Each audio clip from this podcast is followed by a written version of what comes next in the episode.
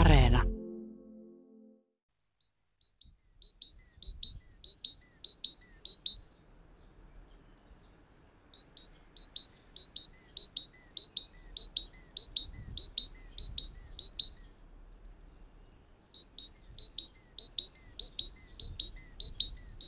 Makkaratiainen, talitiainen, pakkaistiainen, talitikka, talitölkö, talitiarsa, tiain. Suomalaisilla on ollut aikojen saatossa useita nimiä talitiaiselle. Monet aiemmista nimistä viittaavat siihen, että talitiaiselle on talvisin kelvannut nokittavaksi talikimpale. Rasvasta on saanut energiaa, jolla pärjätä pakkaskelissä.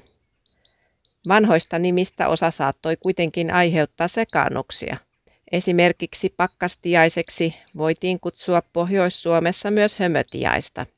Sittemmin nimi talitiainen vakiinnutettiin tuhatyhdeksänsataaluvun puolivälissä. Lajinimen perustana oleva tiainen on puolestaan vanhempaa perua, samoin kuin titinen. Nämä nimet ilmaantuivat kirjallisuuteen tuhatkuusisataaluvulla. Ne ovat onomatopoeettisia, eli ne pohjautuvat linnun ääneen tai jäljittelevät sen ääntelyä. Talitiaisen ääntely on monipuolista. Voi ajatella, että jos et jotakin tiukausta tunne, se on todennäköisesti talitiainen. Titityy on monelle tutuin lauluversio, ainakin tyypillisestä talitiaisen äänen kuvauksesta.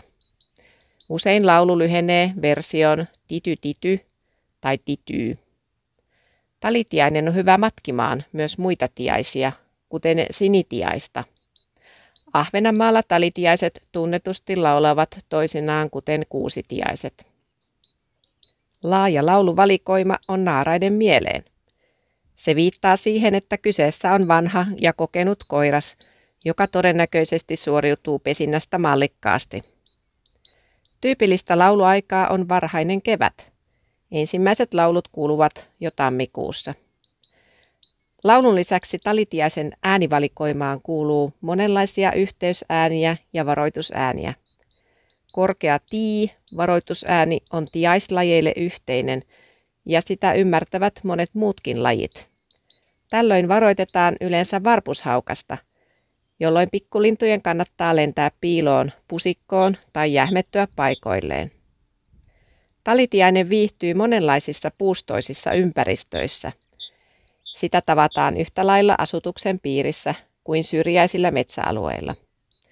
Pesäpaikaksi se tarvitsee sopivan kolon, sillä talitiainen ei itse koverra pesäkoloa.